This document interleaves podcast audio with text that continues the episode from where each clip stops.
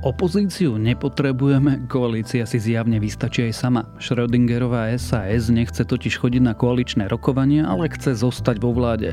Niektorí poslanci Oľano plánujú hlasovať so Smerom za odvolanie ministra vlastnej vlády, Matovič sa spája s fašistami proti prezidentke a Sme rodina zase s hlasom. Dnes teda pozrieme na zatiaľ stále parlamentnú demokraciu na Slovensku. Je štvrtok 9. júna, meniny má Stanislava a ani dnes vám nemôžem slúbiť byť príjemné chladné počasie, za to by sa mali objaviť prehánky a búrky, niekde dokonca aj relatívne intenzívne. Slnečno bude skôr na východe Slovenska, inde majte pri sebe radšej dážnik alebo home office. Denné maxima by sa mali preto pohybovať divoko medzi 19 až 29 stupňami. Počúvate Dobré ráno, denný podcast denníka Sme s Tomášom Prokopčákom. Hľadáte každý deň ten správny pomer a nedarí sa vám nájsť rovnováhu? medzi prácou, zábavou, oddychom, športom a spánkom? Čo takto vyskúšať overený pomer jednak utrom? V prírodnej minerálnej vode Gemerke nájdete optimálne množstvo magnézia a kalcia, teda práve jednak utrom. Gemerka, to najlepšie magnézium a kalcium zo slovenského krasu. Spolahnite sa, vo Forde majú naďalej dostatok dodávok pre vaše podnikanie. Či už si zvolíte Ford Transit, Custom, podvozok alebo 9-miestný dízlový mikrobus, získate tak top pomocníka pre váš biznis. A to aj s možnosťou gratis servisu na 5 rokov alebo až do 150 tisíc kilometrov. Teraz navyše s bezplatným online monitoringom stavu a polohy vášho vozidla. Pre viac informácií a okamžite dostupné skladové vozidlá navštívte Ford SK alebo vášho predajcu značky Ford.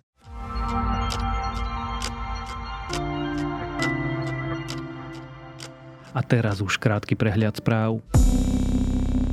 Prezidentka mala pozitívny test na nový koronavírus, ruší preto svoj pracovný program. Zuzana Čaputová mala odcestovať do Portugalska a Talianska, kde mala spolu s polským prezidentom podporiť vstup Ukrajiny do Európskej únie. Ďor Dimeši plánuje hlasovať za odvolanie ministra Sulíka. Poslanec Oľano a chránenec Igora Matoviča to povedal pre aktuality, čím chce podporiť opozičný návrh Smeru. Takéto konanie pritom bude porušením koaličnej zmluvy.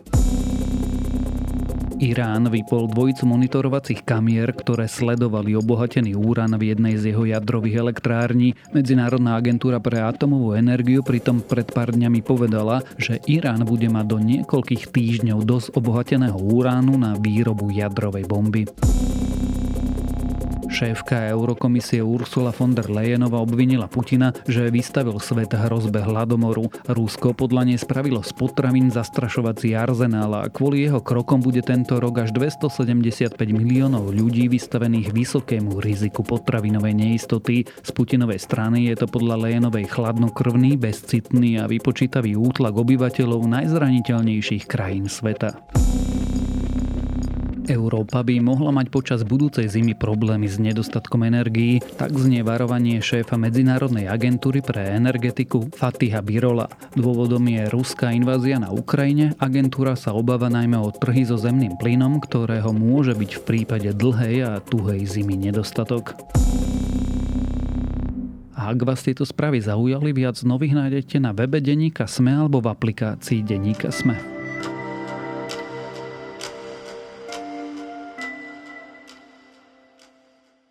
Už by sme to mohli nazvať pravidelným blokom bizarného slovenského politického cirkusu a to sa rovno ospravedlňujeme všetkým majiteľov cirkusov. Skúsme si ale zhrnúť ten najnovší vývoj. Matovič stojí na inom brehu, asi s fašistami a nehámbi sa za to. SAS odmieta chodiť na koaličné rokovania, ale nechce odísť z vlády. Šeliga, ktorý inak nikoho nezaujíma, SAS odkazuje, že takto sa nedá vládnuť a trojský kôň Dimeši sa chce rovno radšej pridať k smeru a hlasovať za odvolanie Sulíka. No No a ak ste niekde medzičasom videli premiéra, dajte nám vedieť. Dnes sa teda budem politického komentátora denníka Sme Petra Tkačenka pýtať, ako máme tejto paródii na demokraciu rozumieť. Včera sme sa rozhodli dočasne sa nezúčastňovať koaličných rád, preto lebo situácia, ktorá teraz je, aj vo vnútri koalícii, aj vo vláde, na, aj, na, aj na politické scéne všeobecne je extrémne napätá a my dúfame, že sa čoskoro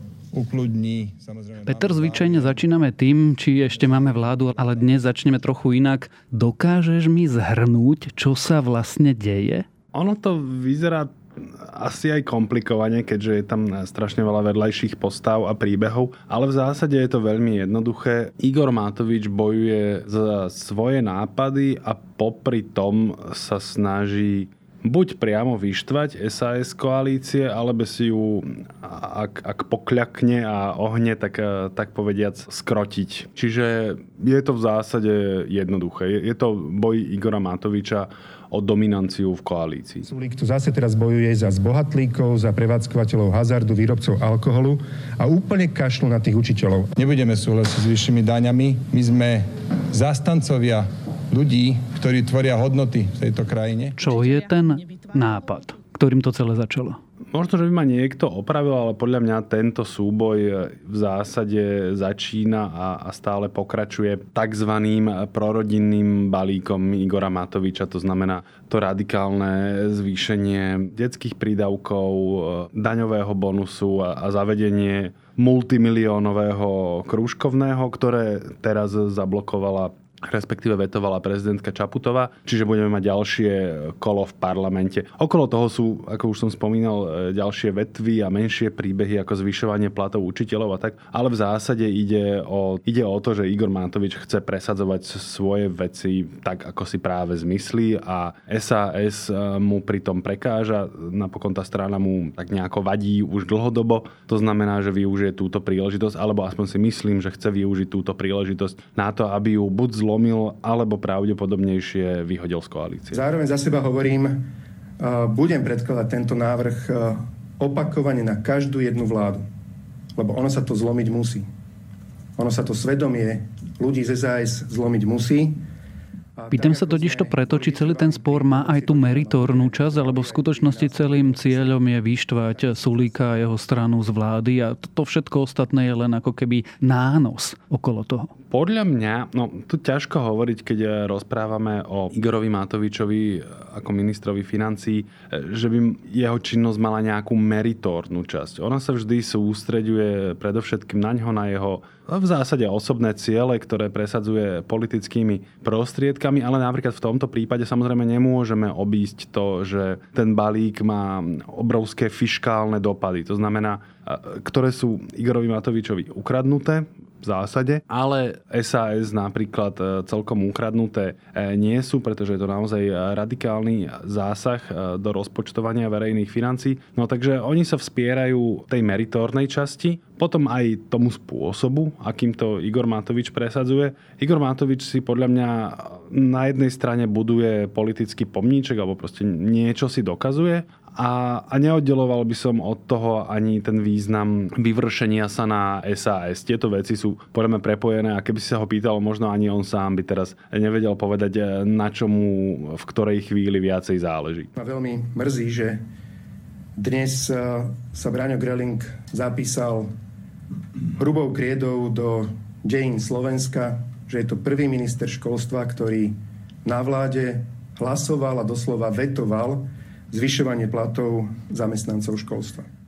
A SAS na to reaguje ako? Alebo teda skús mi vysvetliť ten ich nápad, že vlastne na količné rady chodiť nebudú, ale z vlády neodídu. To je komplexnejšie, to už sa dostávame k tým platom učiteľov. Totiž e, minister školstva Branislav Gréling e, podľa mňa celkom rozumne rozpráva, že teda keďže od volieb sa poriadne platy učiteľov nezvyšovali a máme teraz aj veľkú infláciu, tak vlastne už ani nie, nie je, že nejaké zvyšovanie platov, ale už akékoľvek zvýšenie bude vlastne valorizácia. Hej? No ale Igor Matovič na počudovanie, hoci nedávno vytiahol z nosa 1,2 miliardy a nevidel v tom žiaden problém, tak eh, teraz hovorí, že sa nedajú zvýšiť platy učiteľom bez toho, aby sa eh, zaviedli nové dane a chce to vlastne už proti vôli SAS pretlačiť eh, v koalícii, respektíve vo vláde a potom v parlamente. No a to už sa teda SAS dá trochu priveľa, pretože do toho sa pridávajú aj ďalšie spory. Samozrejme predpokladám, že k občanovi Derďovi Gimešimu a jeho ropnému dielu sa ešte dostaneme. No tak SAS vraví, že už je toho naozaj veľa a ako isté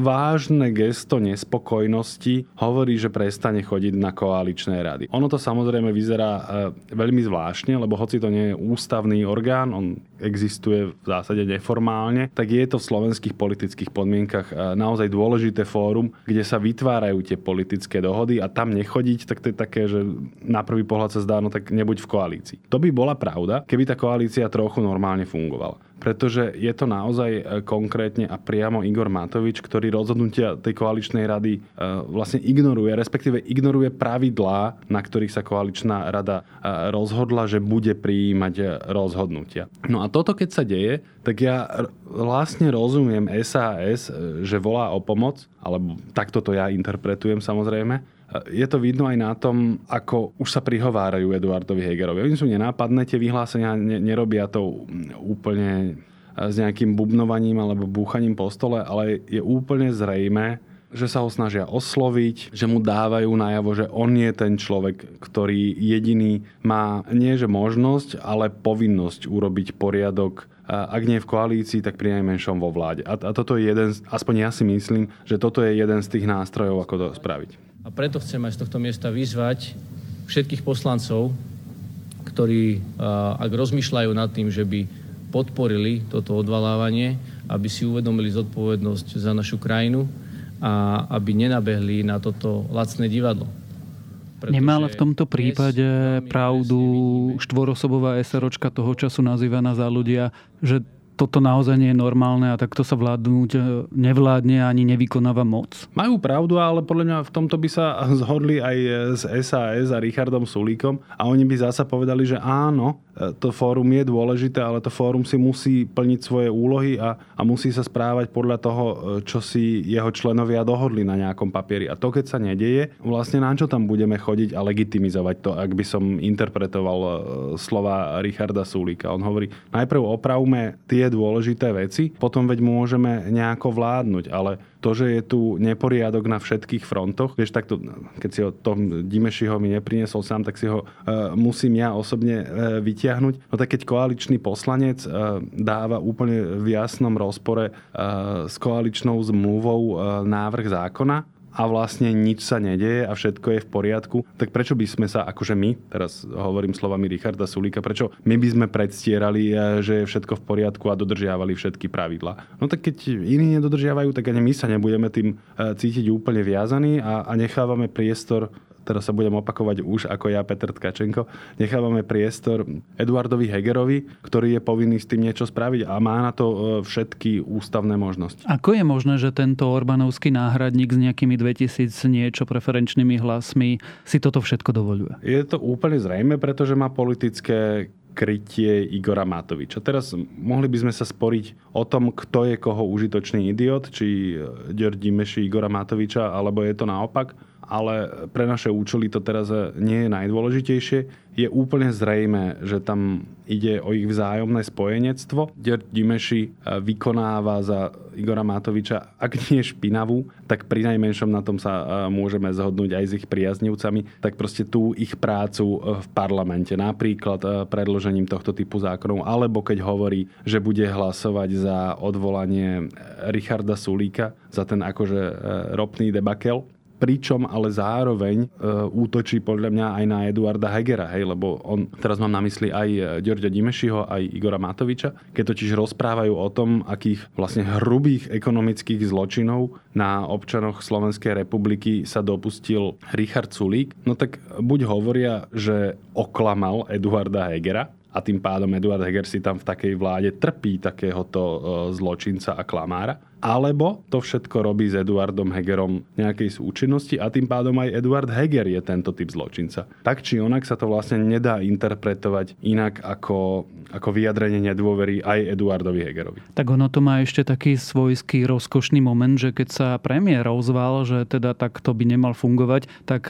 dotyčný poslanec mu v princípe ukázal prostredník. No zdá sa mi, že, že teraz si sa trochu e, zhostil mojej úlohy, lebo interpretovať udalosti mám ja, tak ja aspoň poviem, aké boli tie udalosti. Tie udalosti boli také, že presne, ako som spomínal, Ďordi Meši predložil ten e, dúhovo-vlajkový zákon, s poslancom Tarbom, ktorý kandidoval z LSNS. No a predseda vlády Heger mu odkázal, že by to teda naozaj mal stiahnuť, lebo toto sa takto e, naozaj nerobí. Ešte aj viacerí e, členovia klubu Oľano sa v podobnom zmysle vyjadrili. A potom sa novinári pýtali Ďorťa Dimešiho, že čo on na to. A teda musím povedať, že nie, že by doslova zdvihol prostredník, ale tie jeho slova, že síce si vážim Eduarda Hegera, ale toto jednoducho neurobím, lebo to je vec môjho presvedčenia a bla bla bla, tak to naozaj je vstýčený prostredník. To znamená, že ty mi nemáš e, čo rozkazovať, ja som predsa človek Igora Matoviča a ja si budem robiť, čo chcem. A to sa presne aj deje.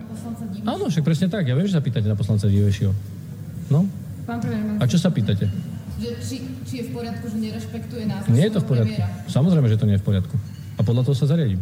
Je Dimeši Lubošom Bláhom Igora Matoviča. Človekom na špinavú prácu, ktorého používa na zástupné vyvolávanie konfliktov. Je tam samozrejme nejaká paralela, že objavil sa nejaký menej významný poslanec, ktorý robí dobré služby predsedovi svojej strany, ale napriek tomu, že obaja sú mi teda krajne nesympatickí a, a dopúšťajú sa veci, ktoré by e, podľa mňa mohli byť aj trestné, keby si generálna prokuratúra robila svoju prácu, tak tam vidím nejaký rozdiel pomerne výrazný v tom, že Ľuboš Bláha je naozaj vlastne, aspoň, aspoň bol dlho, naozaj nikým e, bez toho priamého krytia Roberta Fica. Toto podľa mňa pre Derde Nimešiho neplatí, čo som naznačil aj v tom, že nie som si celkom istý, kto je vlastne koho užitočný idiot. Lebo je pokojne možné, že Igor Matovič ani celkom nevie, ako veľmi pácha diverznú činnosť proti Slovenskej republike a či to Derde Nimeši eh, ho k tomu vedie len on ako súkromná osoba, alebo je ešte niekým poverený, aby túto diverznú činnosť eh, páchal. Čiže sú tam nejaké podobnosti, ale podľa mňa tých odlišností je viac a možno, že sú tie osoby podobne nebezpečné, ale každá iným spôsobom. Opýtam sa na ďalšie meno, ktoré si už niekoľkokrát spomenul a to je premiér Eduard Heger. Tomu neprekáža, že jednak sa mu poslanci z jeho vlastnej strany smejú do tváre a zároveň v tom je, poviem to láskavo, úplný bordel? Ja si myslím, že mu to prekáža, ale nenachádza silu, aby s tým niečo robil. To, že to prekáža, veď e, bolo vidno aj na tom vyjadrení, ktoré adresoval Ďerďovi Dimešimu, hoci vieme, ako to dopadlo. Je to vidno aj na tých rozdieloch e, v komunikácii Igora Matoviča a Eduarda Hegera, napríklad aj k úplne čerstvým udalostiam, ako bolo prezidentky veto alebo žiadosť Richarda Sulíka, respektíve veto Richarda Sulíka e, vo veci zvyšovania daní spojeného s učiteľskými platmi. Tam sa Eduard Heger v obidvoch prípadoch rozprával o tom, že to treba rešpektovať, treba sa pozrieť na tie výhrady a diskutovať, kdežto Igor Matovič zvolil samozrejme celkom iný a ostrejší slovník. To znamená, nie, nepáči sa to Eduardovi Hegerovi, nie je mu to jedno, ale nenachádza silu, aby s tým niečo spravil. Ja som si aj nie úplne istý, či sa to úspešne dá dokonať e, dokonca, to znamená, to znamená vyhodiť Igora Matoviča z vlády a, a potom úspešne vládnu. Neviem, či je to možné, ale som si úplne istý, že sa o to treba pri najmenšom pokúsiť. Dá sa táto koalícia ešte zachrániť? Ja si svojho času pamätám, že vzťahy medzi Robertom Ficom a Belom Bugarom boli také, že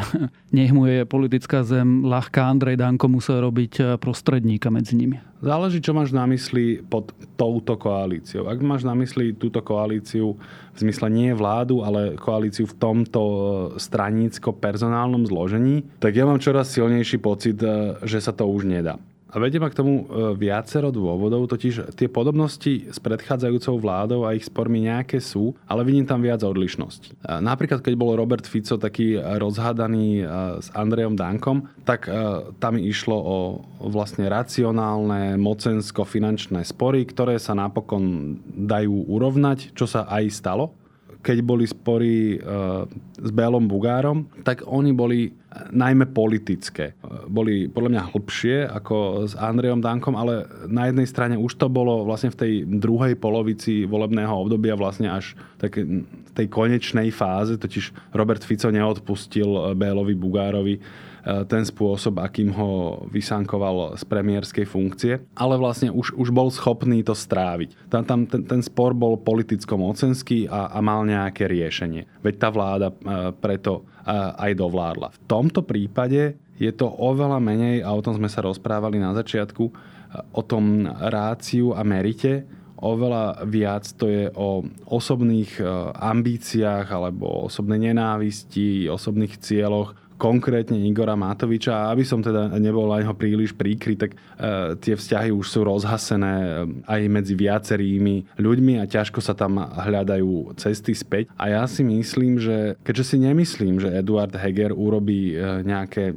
rázne, ozdravné opatrenie v tejto koalícii, toto sa nedá dlhodobo vydržať. Robert Fico mal dnes, to je v stredu tlačovku a ja som si z toho odnesol taký zábavný výraz, on, tá koalícia ako keby porušovala politické zákony a pravidlá. Pre mňa je vlastne zázrak, že doteraz to ešte stále existuje. No a Robert Fico e, to naučil, e, označil takým zábavným výrazom, že naučili koňa nežrať. To je taký záhorácky vtip, že, že strašne sa snažíš e, naučiť koňa nežrať a už, už sa ti to aj podarí, ale on na potvoru potom skape. No takže že táto koalícia ako by to dokázala, ale podľa mňa to sa proste dlhodobo nedá toto sa naozaj, e, tá, tá špirála sa vrti čoraz rýchlejšie, tie problémy sa nabalujú a je to ako, ako keď ťa bolí zub, hej. E, dávaš si na to nejaké lieky, tváriš sa, že to neexistuje a všeličo, ale nakoniec príde okamih, keď je tá bolesť neznesiteľná no a vtedy ten rez bude o to nepríjemnejší. A čo bude tým rezom? Dokáže Eduard Heger poslať Igora Matoviča alebo Igora Matoviča a Richarda Sulika oboch preč z ministerských kresiel, alebo sa toto celé rozsype a buď bude vládnutie vyzerať inak, alebo budú predčasné voľby? Nemyslím si, že Eduard Heger vlastne urobí čokoľvek, e, respektíve takéhoto e, radikálneho charakteru. Preto sa to rozsype nejakým iným spôsobom. E, ja si myslím, že nakoniec nejako tá Saska z vlády odíde. Neviem, akú to bude mať podobu, že či ich odtiaľ doslova vyhodia, alebo vyštvú, alebo neviem čo, ale teraz som viac menej presvedčený, že Igor Matovič je proste už v takej besnej fáze, že už ho to ne, neprejde. Aj keby ho prešla tá manická fáza, hej, ako sa spolieha Eduard Heger, že po mesiaci bude zasa dobre. To sa môže na chvíľu stať, ale potom sa to podľa mňa prejaví v ešte väčšej intenzite a proste on už si nedá pokoj, kým ho tiaľ nevyštve. Takže toto sa nejako stane a potom to bude veľmi zaujímavé sledovať, ako budú vládnuť. Pretože do predčasných volieb sa tomu zvýšku koalície istotne nebude chcieť, tak sa budú snažiť nejako držať. Podľa mňa už si hľadajú v parlamente kone, ktoré by ich tam podržali. To sme veď e, videli na tom hlasovaní o tzv. E, prorodinnom balíčku, keď si tam našli e, dostatočný počet ochotných fašistov a možno, že by si ich našli aj znova. Čiže výsledkom bude čo? Veľká národne sociálno-konzervatívna zmeska postfašizoidných a účelových kamarátov? Ja som opatrnejší vo výrazoch, aj preto, že neviem presne, ak to takto vôbec dopadne, hej, to je, akože ak, hoci nazdávam sa, že tá trajektória tam vedie, ono to stále môže mať rôzne podoby. Ty môžeš mať vlastne úplne otvorene menšinovú vládu, ktorej ale parlament nevyjadri nedôveru, takže bude nejako existovať a, a zákony jej budú prechádzať nejakými ad hoc koalíciami, alebo tá koalícia bude o niečo pevnejšia s tými e, prílepkami a potom to môže byť až niečo také, e, ako ty vravíš. Ale nech už to dopadne e, akokoľvek z týchto scenárov, e, ak to dopadne tým, že SAS odíde z vlády, respektíve bude odtiaľ vyhodená. Som si takmer istý, že príde e, k zostreniu e, ideologicky triedného boja. To znamená, že tá kultúrna vojna naozaj e, sa zintenzívni a budeme oveľa viacej cítiť. A to dostal väčšinu hlasov v posledných voľbách, lebo sa stratí istý typ zábran naplno prejavovať napríklad, kde sa nachádza zhoda medzi Smerodinou, Oľano a, a ľuďmi, ktorí kandidovali za LSNS napríklad. Tak uvidíme. Určite sa o tom budeme rozprávať a pri tomto tempe asi veľmi skoro. O politickej situácii vo vládnej koalícii sme sa rozprávali s komentátorom denníka SME Petrom Tkačenkom. Aké chute majú Araby? Prečo je náročné presadiť sa na japonskom trhu? A je možné, že sa z ovsených vločiek raz stane nový chlieb? Volám sa Adela Vinceová a aj tieto otázky som položila Jozefovi Nitrajovi z firmy Tekmar, ktorá sa zaoberá výrobou a vývojom funkčných potravín. Rozhovor vznikol v rámci podcastu Prečo práve oni, ktorý vám už štvrtú sezónu prináša EY. Rozprávam sa v ňom s úspešnými slovenskými podnikateľmi a nájdete ho vo všetkých podcastových aplikáciách. Minúta môže zmeniť všetko. Preto sme pri tom. Sme minúta. Aktuálne spravodajstvo ZME Minúta na titulke ZME.sk. Odteraz zadarmo.